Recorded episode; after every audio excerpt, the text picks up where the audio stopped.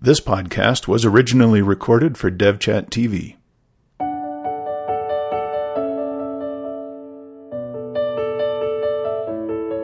Hey, everybody. Welcome to another podcast, another episode of Sustain Our Software. Today we have a very short panelist. It's just me today, Eric Berry.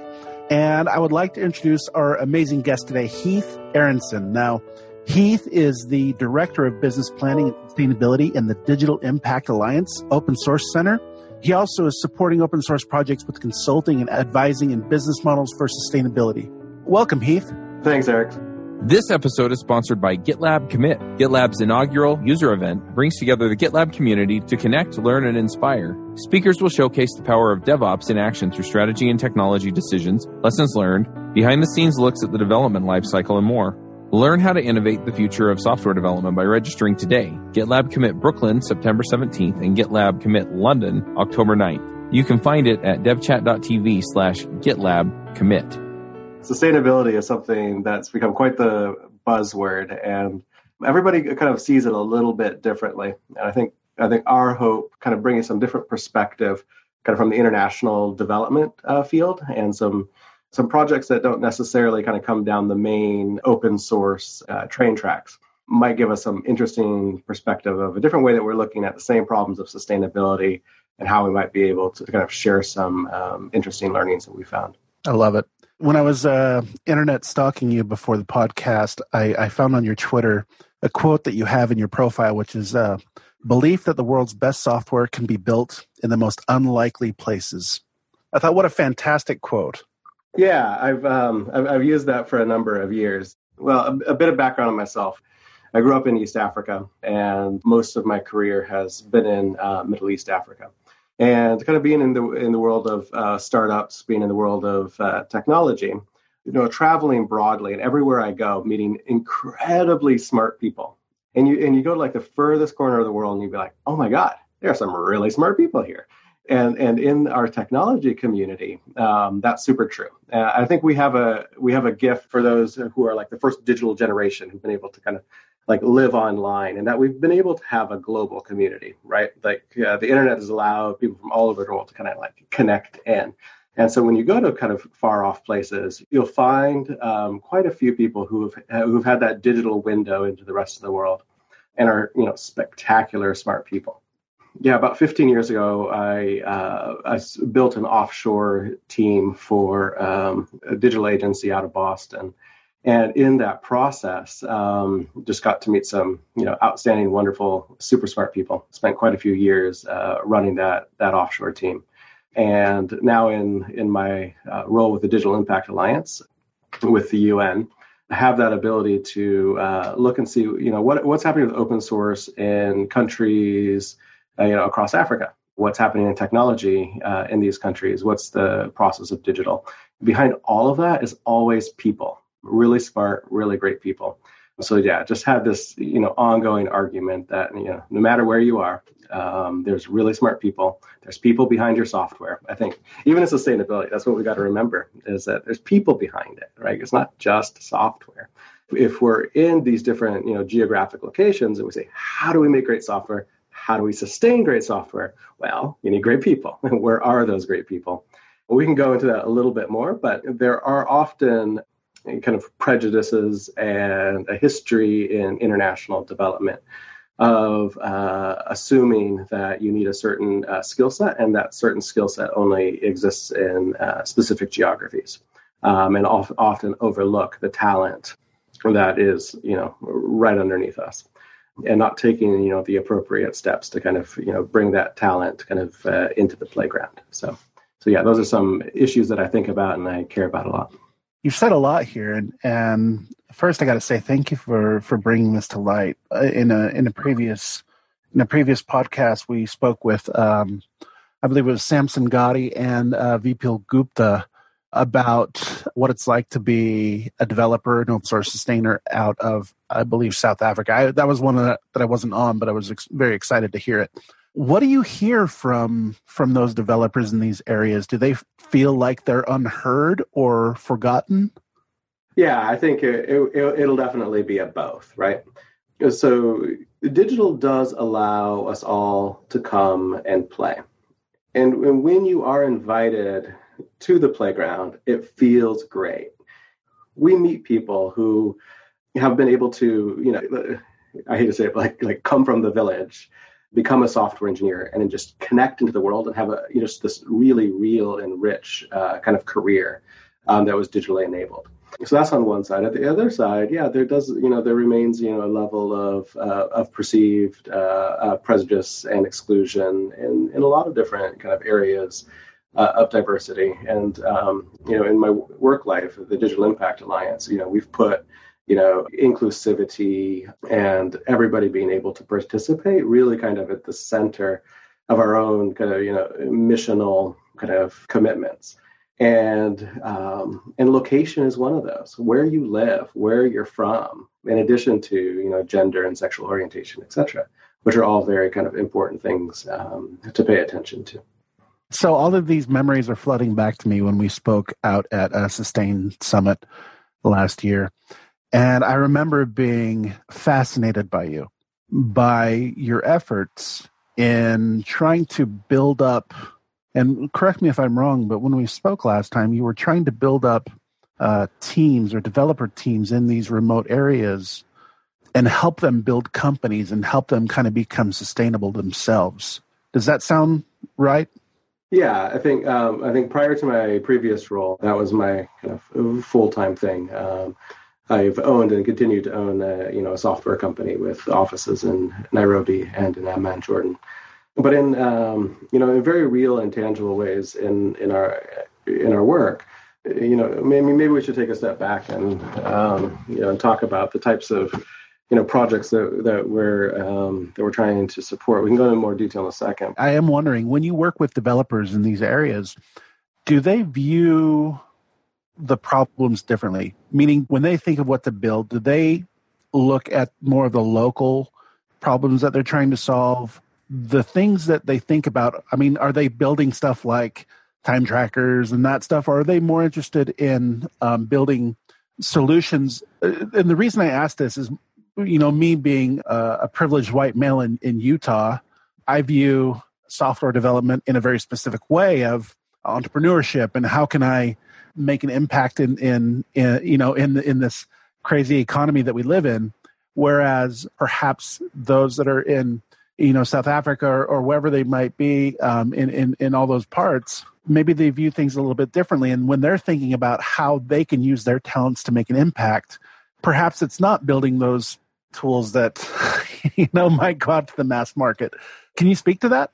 Uh, yeah, I think I think that it's a lot of things all at the same time and a little bit more extreme, right? So when I think anybody who's spent you know significant time with developers in Africa are like, oh my god, you guys have so many ideas, right? And they're things that you'd never think about. They're locally context specific. They're solving problems that are right there at hand. Like you know, you you go out for you know coffee or a beer, like the ideas just flow and flow and flow and they're great. They're outstanding right? But then we spin back over to sustainability. And yes a privileged white male in utah probably has some extra capacity and time and money to be able to devote some of that extra time to pursuing these ideas right? And so the issue of hey i just want a job. I need some money. I need to kind of pay my bills support my family is, is a very very real uh, reality. And i think we need to kind of when, when, we're looking at talent and how do we unlock this great talent, uh, both as developers and also as the generators of ideas that can be world changing, you have to take care of that feed the family thing first, um, or at least always kind of uh, be aware of it. And that's and that's one of the challenges I think that we have in um, in the great history of volunteerism within open source is how do you then balance it with the need to take care of your own personal needs. And I think uh, a lot of the kind of things we're thinking through are trying to always balance uh, those two things, right? How do you unlock that that inner creativity and support it, maybe maybe through a startup, etc. Uh, and how do you make sure that people um, have security, job security, uh, not just for money, but also for career progression? You present a very interesting question, and I'm going to turn that back on you you've obviously thought a lot about this. How do you find that balance and how do you enable the financial growth and how do you become sustainable in in this environment? Yeah, I think another another interesting thing to kind of think about and bring up is the difference between uh, a person as an individual and a person as part of a community or as part of a team. And and when you're an individual, you've got to kind of balance all those things themselves. I mean, you know, in the world of open source, we do have you know the you know the stories of the guy in the garage, right? They're they're, they're one person stories. That's not really you know scalable in most contexts, right? Like it's very hard to do a one person, you know, software company or a one person um, startup, right? You kind of got to do things in community.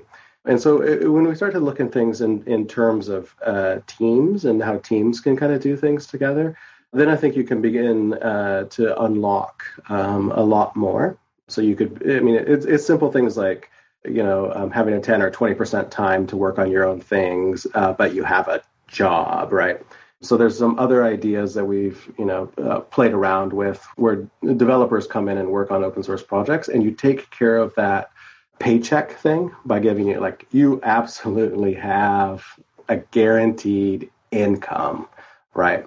But then and then finding channels to to then be able to bring out um, you know the creative and then and then plug it into into something. You know, there's yeah ways that we can you know, structure and try to do that. Let's talk a little bit about the. Um, we'll talk a lot about the Digital Impact Alliance. Is that geared to solve these issues? Yeah, so the Digital Impact Alliance is housed at the UN Foundation, and it was um, it was conceived uh, fairly recently, um, based on some challenges of the international donors, those who give big money to try to solve you know global problems. And you know, for many years, I'd say 10, 15, maybe even 20 years, they have uh, loved the idea of open source in their technology investments. They've seen technology very much as a, as a, as first a uh, pathway towards um, solving social problems. Um, but now, even more, it's seen as integral. Like it's it, it, it needs to be kind of baked into everything.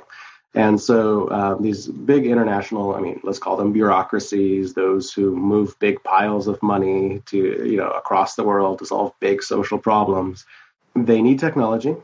They fund technology they make recommendations to you know national governments on technology.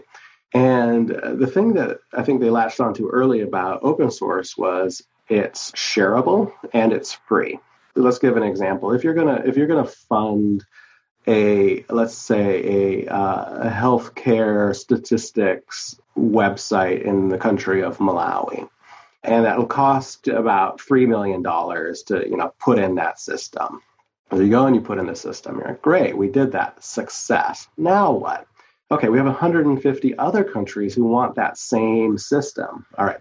So what are we going to do? Are we going to spend $3 million every time? Or are we going to take that one thing and share it, share it across the different countries? Right. So I think conceptually that vision is simple to understand. It makes sense. And I don't think anybody will say, oh, that's a that's a bad idea. So the problem is that hasn't happened. And it hasn't happened for a number of different reasons. So uh, there's a lot of kind of fragmentation in how the money is given and who it is given to, right? So you might even have this challenge where 10 different funding organizations identified that the country of Malawi needed a data statistics program. And very much in the world of startups, they all paid $3 million to several different companies who all built a similar system and launched them at the same time, right? Like startups have this problem. Like they spent all this money and they launched it. Like, oh my God, there's a whole bunch of startups doing the same thing. Um, it's really embarrassing if it's in the social sector and we're all kind of building something for the same thing. And so we definitely give tell those stories all the time. Like you wouldn't believe, and sometimes it's like in the same town, in the same city, um, the same things are being funded. And so the Digital Impact Alliance was set up to at least the, the software division that I work in, was set up to uh, kind of solve those problems, right? So to create some coordination, so like we at least know what we're all doing, to kind of create some common frameworks, saying like, hey, th- this is how we want to do it. So we're doing some work in what we're calling, uh, you know, building blocks of technology. If we can use reusable code, you know, even cross sector, we'll be a lot better off. And then just uh, you know supporting the projects that are already there and that ends up being a big part of my my job. And when we think about uh, sustainability, um, it's a lot more for us than just the software. We have to think a lot. So, so in this Malawi example, now the software is there. Okay, here's the reality: it was built by a company based in Washington D.C. They used independent contractors uh, who, as soon as the project were done, they were off to their next project. So now we have a major system that's been deployed halfway across the world. Which, if we're honest, even though it has the open source label and it's open source, it's just custom software and it's custom software who the people who built it are not around anymore and it's been given to a country and maybe they do maybe they don't um, have the internal uh, capabilities and capacity to be able to support that. So you take that and then you multiply that by 100 and 1000 and you start to see you know how big this this problem really is. And so so we're looking at things as open source but we're looking at them a bit differently. That's absolutely fascinating. It's such a novel idea to open source these infrastructural technologies to be able to share.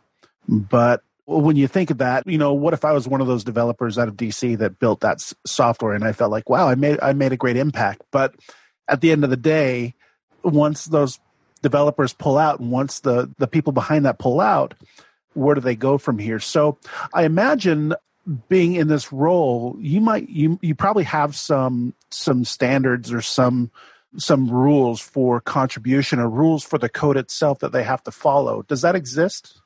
Uh, yeah, but it's not con- it's not consistent. So so that creating of rules and the other things kind of r- related to it, and we call it open sourceifying things. Um, okay. And so, and, and, you you've heard the term open source and name only. Well, I, I guess there's two parts of that. There's the open source and name only because you're like nefarious and you want to keep control. But there's the other side of it, which we see much more often, is open source and name it only because you know nobody bothered to license the code and put it on GitHub, right? That's that's what we see a lot more of. There's not much nefariousness. So that actually is the primary service that the Open Source Center within the Digital Impact Alliance plays. Is that we we we first work with the donors who have funded a project, and we say, okay, where's the project that you have funded? Okay, there it is. Now, what where is it at? Like, is it is it really open source? Can other people use it? Is there? Uh, so we have these like mini grants that we give. We, we call it like for the like dirty jobs, right? So uh, documenting, making sure that there's deployable builds, making sure that the right licenses are in place, um, IP, etc. Huge one is identifying the appropriate fiscal home. That's ended up being a very large and very interesting um, kind of process for a lot of these uh, projects. But the belief that we have is that if, if, if we can actually open sourceify them, like truly make them open source and begin to build uh, a community and kind of doing that in two ways. One is really kind of focusing on what uh, local implementers uh, might look like, a network of implementers for the software that would bu- build up local capacity in that particular country and solve some of these, um, you know, human resource uh, challenges. But at the same time, focusing on that will be able to be be that base uh, for a community that will then come and support uh, the project. I think our sustainability challenges are that while there's a lot of money flowing into this from the international donors, so like there's money in on one side, there's not a lot of real value for a community.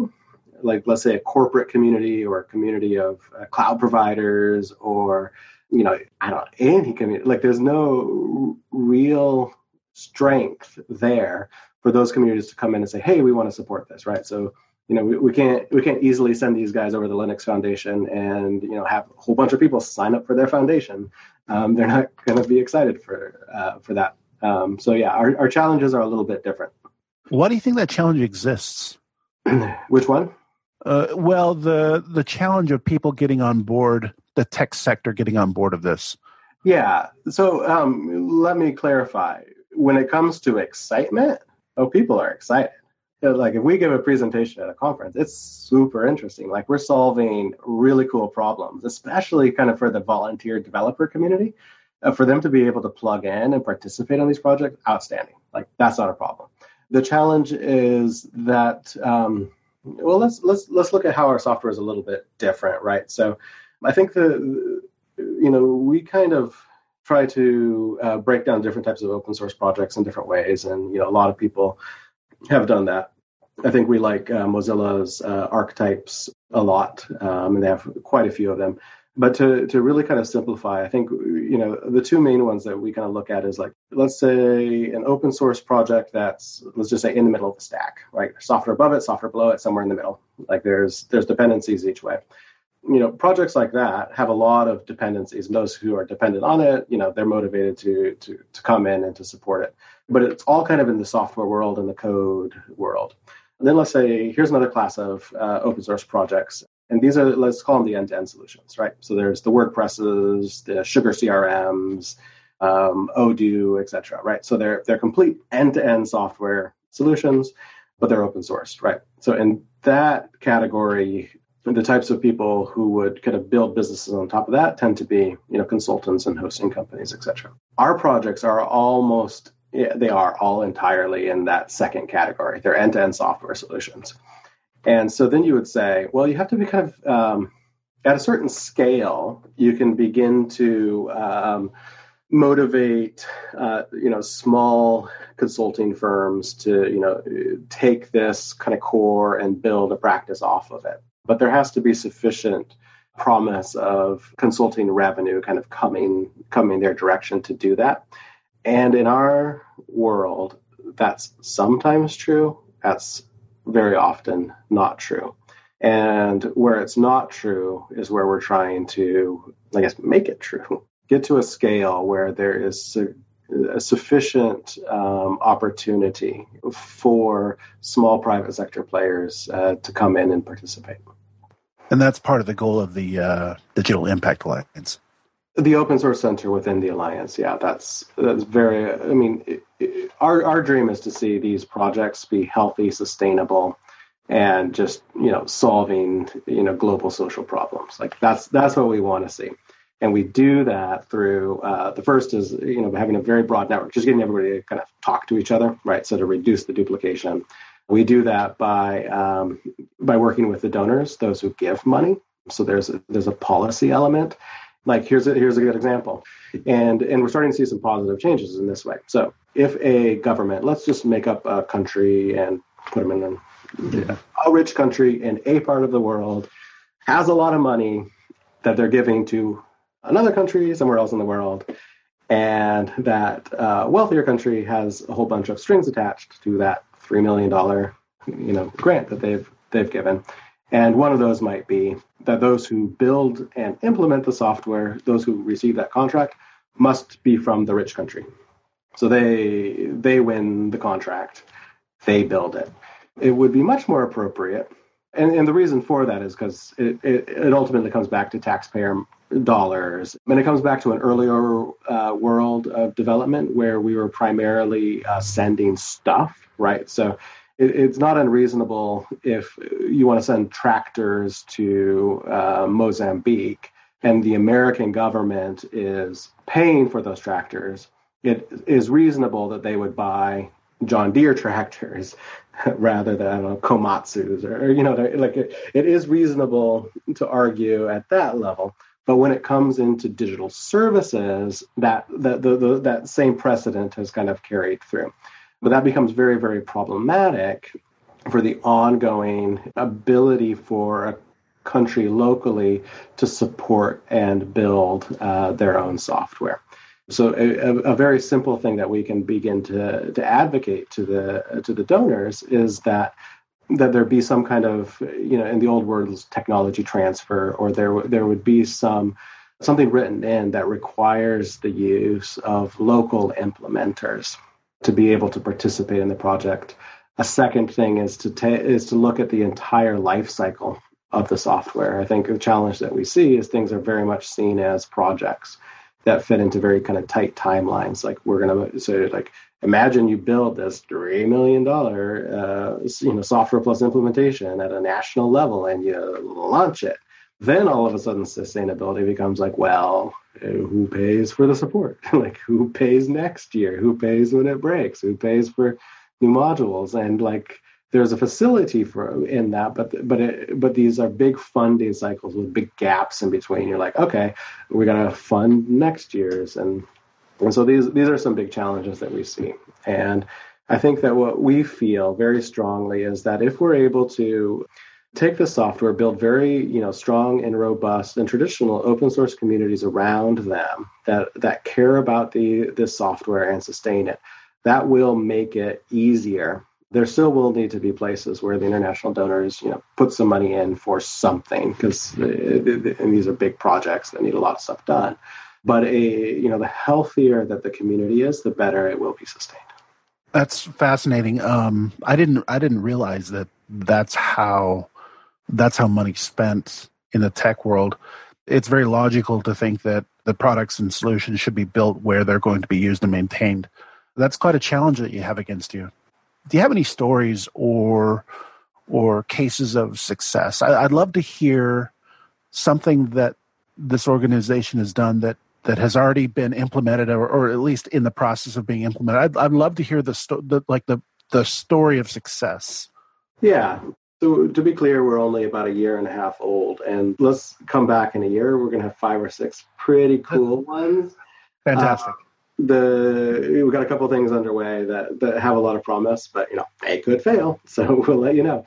But yeah, I mean, first off, the first engagement that we did was with um, the Open uh, Data Kit project, which was uh, out of the the University of Washington, and they reflect a very kind of uh, common and actually uh, it's different but good. It was a little bit strange to me when I kind of came into this international development world.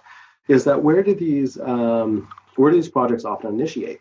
They initiate most of the time inside of NGOs and uh, academic institutions. What is an NGO? A non-governmental organization. Okay. So big, uh, I guess they don't have to be big, but but nonprofits, global nonprofits. And so my first thought, I come more from the you know the world of uh, of startups and uh, you know VC, et cetera. And then you, you, look at international development, and you're like, okay, so this is strange. Like, you know, why are universities starting? Like, why is this you know grassroots human rights organization uh, in Tunisia? You know, why are they the ones starting this software? It's, it seems a little strange and it, isn't strange. And and the and the reason is is that for any kind of um, you know piece of you know uh, substantive software to be built it needs a big push of money right? So in the kind of the vc world we get that right? Like there's there's a there's a period of time where you're pouring the money in and it's not coming out eh, but you're building stuff. And at the end you've built something fairly substantial. So then you'd say like okay in the international development space how does that work? What's the equivalent of it? So you're you're essentially you're building you know nonprofit things, and so when and, I keep using that three million dollar number, it's kind of a good number. A lot of the projects that we see are you know kind of in that that space to kind of get them up and moving. Uh, you know, we've seen some that have 20 times that number of donated money into it. But then, of course, a lot of really tiny ones as well, as in the startup world. But the organizations that can accept these large uh, grants, these very, very large grants, you have to have the capacity and the capability and even the legal status to be able to do that. And while it differs a bit, these large nonprofits and academic institutions are able to kind of take that money in. And so it's very, very common in our world what actually to be quite honest, like most of what I am doing is figuring out the long-term organizational home for these uh, products. And so they'll start inside of a nonprofit, they'll start inside of a, a university. So back to you know the example of, of ODK, um, it's been a very, very you know successful open source project for the kind of like data collection in the international development space. It's you know it's a well-known product, came out of the University of Washington. And you know, it wasn't horrible that it was in the University of Washington, but um, like you know, all organizations, like you know what, You're, we're really not in the software business. You know, uh, maybe we should look at like you know, we've incubated it. You know, we've we've we've put all the initial energy into it, and it's being used. Like the community is actually fairly robust. And so with them, we did our you know what I was talking about the open sourceifying you know of the product uh, coming in and making you know going through the process of creating a community governance going through the process of you know making sure that all the licenses and you know had conversations with all of those who'd kind of built consulting companies on top of it making sure that they that their voices are heard inside the community, looking at the various forks and and just creating a you know community process for how how first the community can become very strong and then be able to uh, essentially roll it out and spin it out of uh, the University of, of, Washington. So figuring out who, who would then replace uh, the university as the fiscal sponsor, how would they be able to receive uh, funds, how would those funds be able to be dispersed to the community. Um, ODK in our world has some unique uh, advantages and that they um, that they have a very mature uh, community of contributors. And so, yeah, we would say that that was you know a an example of how we could very quickly come in just over a period of a couple of months, create a very kind of you know, robust standalone kind of project with its community, and then uh, and then let it just thrive. How did you get involved in this? As I had said earlier, I um, you know I owned a software company in um, with offices in Africa and in the Middle East, and um, and you know, we were an outsourcing kind of software services company, building mostly for U.S. based startups. Um, but in that process, had you know, you know significant number of you know very talented and good developers. And this you know the startup world craze, like the Silicon this and the Silicon that. So so I happen to have teams in uh, the Silicon Oasis of Jordan and in the Silicon Savannah of Kenya. And just ideas started flowing. Um, you know, Valley money started finding its way to, to Africa, which was really interesting, fun, and exciting. And and, and then a new, and a new way to kind of attack these kind of same social problems. So at that time, what, what I had is a whole bunch of developers.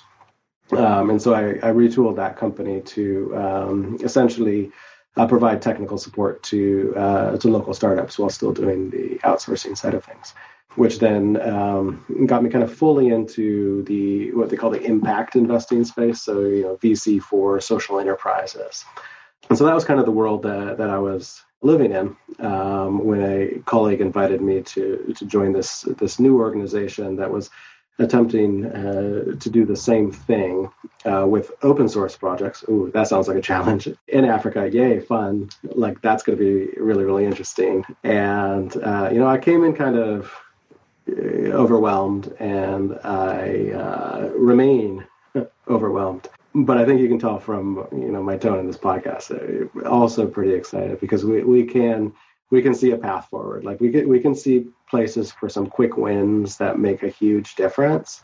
We also see um, some uh, challenges that haven't been uh, kind of cracked yet, but we can see how they could be. And we're also pretty kind of optimistic that the types of you know problems that we'll be solving, um, you know, will also become a you know roadmap for the rest of the open source world of how they can uh, you know some creative and new ways that they can they can kind of address some of their uh, sustainability challenges. Are you uh, essentially open sourcing the patterns that you're generating and making this a very public effort so that people can follow exactly how you're doing it and and learn from that? Uh, yeah, we're do we're doing our best. We have that in in philosophy. We have our um, our website, which uh, people can find at osc.dial.community. And then we also have a you know public facing uh, Zulip, uh, which kind of has all of our, our kind of plans and, and our participation. There's a sustainability guide that we're that we're working on that will release as a you know as a as a as a publication uh, later in this year, um, and hopefully that'll be pretty interesting. The fantastic. How how big is your team, or how big is this organization? The organization is um, is highly leveraged with uh, externals. A lot of people participate, um, but yeah, we're about a thirty person uh, organization. Those who, of us who are working, you know, specifically on the uh, you know the open source uh, software challenges, we've got seven people uh, working on it. But we uh, leverage with um, you know e- external consultants, etc. So you know, even on this podcast, we can we can call out to say like you know if people are interested in this stuff either in participating on the projects that we support or even consulting on them. Um, we do uh, we are building up uh, you know a network of uh, external consultants as well. For those that might be interested in that, which I imagine quite a few will be, uh, how do they get in? How do they get involved? The best way is to go to just go to the you know our website and kind of uh, fill out the form. If they are a project. Um, that feels uh, like the, the, the, criteria is that um, and you, you can stretch it a little bit that the, they're projects that are focused on international development focused on solving. Um, you know, the UN has coined a term um, that the whole world has signed on to of the Sustainable Development Goals um, or the SDGs, and so that is an acronym and a, uh, a word that we use a lot. And so things that are focused at solving the Sustainable Development Goals. It can apply for these. Uh, so we have these, these, these little grants that kind of happen all the time, which are, are I call them the open source item uh, kind of things. Uh, so they're small, like yeah, twenty thousand ish uh, dollar grants, um, but even though that's a small amount of money, it comes with some uh, kind of TA from from our team. So we would come alongside the grant recipient. We do a little bit of kind of an audit of, of where they're at, you know, provide some data statistics on kind of how they kind of benchmark uh, against other projects. But then we also provide some some direct in-kind consulting alongside those grants and figuring out legal licensing, uh, community. We do some financial modeling uh, should they want it, uh, etc. Before we wrap up, we're we're starting to come to the end of our time, but I do want to talk to you about your experience in developing business models for sustainability. I, would love to just hear your advice and hear your wisdom on that. The very first thing that we do is we go through the process of identifying I mean, community. Right, communities at the beginning, and then organizational home. Like, who's your community?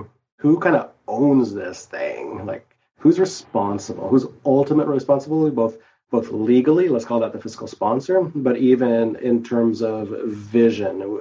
So we, we started to use the maintainer language for the one who holds the primary vision uh, for the project and the fiscal sponsor who kind of has the legal and then we've added a third thing to it, which is just a catch all for everything else, which is operational activities, organizational, blah, blah, blah. And so in our projects, if it is a, back to our healthcare example, if it's that healthcare uh, product in Malawi, you know, you've got to have somebody on the ground who's going and meeting hospitals and talking to them about it. Like, so there's some non code uh, related things and so first we kind of split those kind of three up and we say, okay, who's responsible for each of those three things within the community? And we kind of solve them.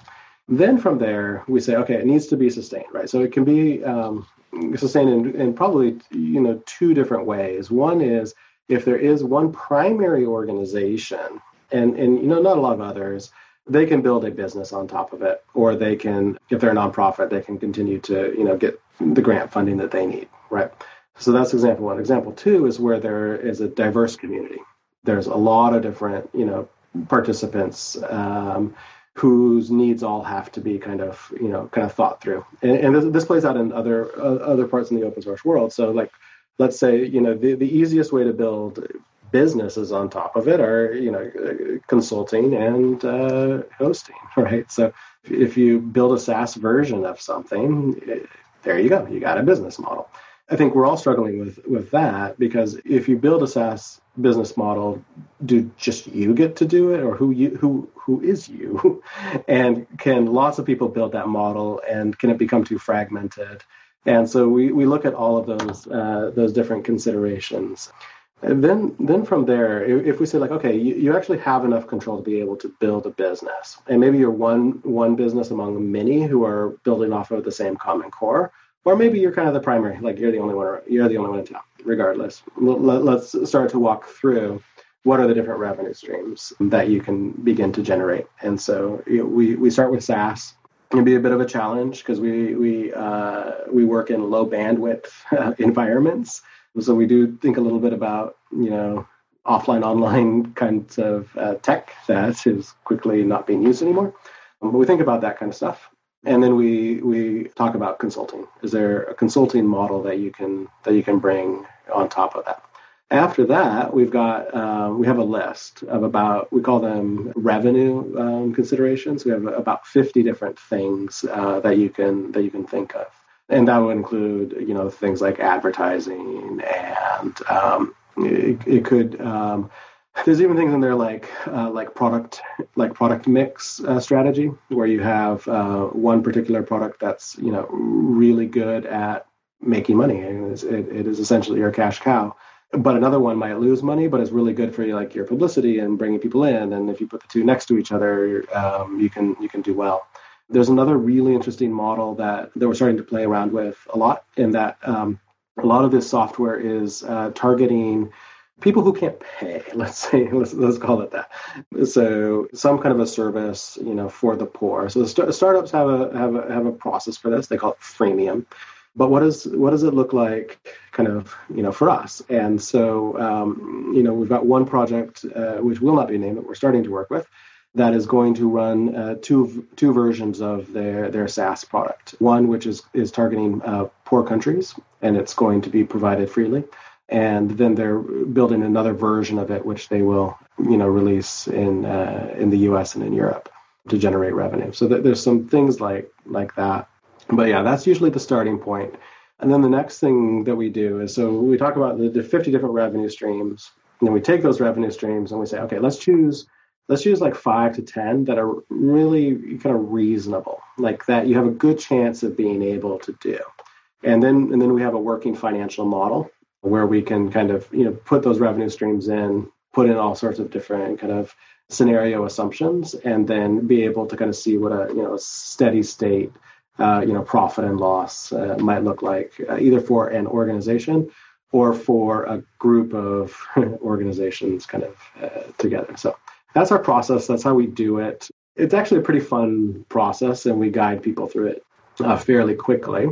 After that comes the really hard work of making it happen, and so we can participate in that, but it it it is long, and um, it, yeah, it, it does. Organizational change is hard, no matter you know kind of who you are. It becomes incredibly challenging uh, in our open source world when we've delegated the ownership across a community uh, with a lot of different interests, and if that community is not really kind of uh, you know hitting on all cylinders, um, the projects can really really struggle. One of the things that I, I, was thinking about while you while you were what you mentioned regarding uh, companies that are uh, essentially building alternate products for third world countries, I love that idea. I think that idea would also resonate really well with with the audience how would people get involved in that way? Let's say I had a company that's providing a service. I want to make it free for those third world countries to help support them, but I still want to make money. How how would you recommend they they do that? Yeah, I think the best way is because because everyone on our team geeks out about this stuff, and you got to be honest; these are fun conversations to have. Oh, I'm I'm loving this conversation. I, I, don't want it to end. Yeah, the best way to get in contact with us is is just uh, through through the the website, which is the osc.dial.community, and uh, just kind of send us a note, send us what you're interested in. Um, and when we get thousands and thousands of requests, at that point we won't be able to respond to them, but but right now, just a couple of week uh, we can handle. That'll be a good day, though, right? That will be a good day. Yeah, that's a good problem to have. Heath, you've been a fantastic guest and a huge supporter of open source, a huge supporter of the community, and and somebody I'm very proud to have have met. Where do people find you online? Yeah, best places to find me. Uh, LinkedIn. I'm fairly traditional. My first and last name. I am on uh, Twitter, but because I participate in so many broad and diverse communities, that can confuse people. But uh, my my handle is also my first and last name. Either. Fantastic. One of the biggest pain points that I find as I talk to people about software is deployment. It's really interesting to have the conversations with people where it's I don't want to deal with Docker. I don't want to deal with Kubernetes. I don't want to deal with setting up servers. I don't, you know, all of these different things. And in a lot of ways, DevOps has gotten a lot easier. And in a lot of ways, DevOps has also kind of embraced a certain amount of culture around applications, the way we build them, the way we deploy them. And I've really felt for a long time that developers need to have the conversations with DevOps or adopt some form of DevOps so that they can take control of what they're doing and really understand when things go to production, what's going on so that they can help debug the issues and fix the issues and find the issues when they go wrong and help streamline things and make things better and slicker and easier so that they'll more generally go right. So we started a podcast called Adventures in DevOps and I pulled in one of the hosts from one of my favorite DevOps shows, Nell Shamrell Harrington from the Food Fight show. And we got things rolling there. And so this is more or less a continuation of the Food Fight show where we're talking about the things that go into DevOps. So if you're struggling with any of these operational type things, then definitely check out Adventures in DevOps. And you can find it at adventuresindevopspodcast.com. So every every week we end our podcast with uh, what we call picks, and picks are when we want to share something that's been impactful for us, share something that makes us unique, something that we like, maybe something we purchased, anything like that. Now, um, I'll go ahead and share a couple of picks. First pick I'm going to share is a book that I actually started reading yesterday, and I'm already halfway through it. Uh, I'm devouring it, and the book is called The Alter Ego Effect, and that's written by um, Todd Herman it's a fantastic book that it, it's so interesting because I think a lot of developers go through what they call imposter syndrome. A lot of entrepreneurs feel like failures even though they're not. And this book helps you recognize that it helps you identify those those negative thoughts and label them and it kind of walks you through essentially a way to create an alter ego that you can tap into when you need to. And that alter ego actually empowers you to do uh, to become more successful. So it's again, I'm only halfway through the book, but I think it's a fantastic book. So it's uh, alteregoeffect.com. And the second thing I'm going to uh, to pick, uh, my son's behind me here on the couch playing this video game, and we actually played together last night. We played together for two hours. Um, just sitting there. It's called uh, uh, Golf Clash, and you know I love golf as uh, you know actual golf, getting out there and golfing but Golf Clash is so much fun, and normally I'm not a big fan of these um, these types of games, but this one for some reason is just a magical game. So I- would like to pick that as well. Heath, what about you? This week has been an interesting one because I've been really, really um, kind of obsessed with my grandfather's old uh, Nikon cameras. And I don't know why I hadn't thought of it before, but but I've started uh, grabbing his old lenses and then putting them on some of my new digital bodies and kind of bringing them back to life. And you know, it, it meant a lot to me. My my grandfather was, uh, you know, a photographer in Africa back in the 1950s and 60s. And uh, you know, when I was growing up, I used to spend the afternoons in his in his darkroom uh, with him. And um, and when he passed away, he had left his camera collection to me and nothing else. And so the cameras have always meant a lot, but they've always just sat on the shelf. So this week, for the first time, I'm actually using them, and it's it just I don't know. There's something just energetic that happens with a lens when it's in your hand, and the fact that uh, a lens that was you know from the 1950s is still just you know able to create you know, just beautiful images um, is is pretty cool. So that's that, that's what I'm doing this week. Fantastic. Heath, again, thank you sincerely for being on this podcast. Thank you for your contributions and all the ways that you're doing, for shedding some light to the Digital Impact Alliance, the open source uh, portion of that.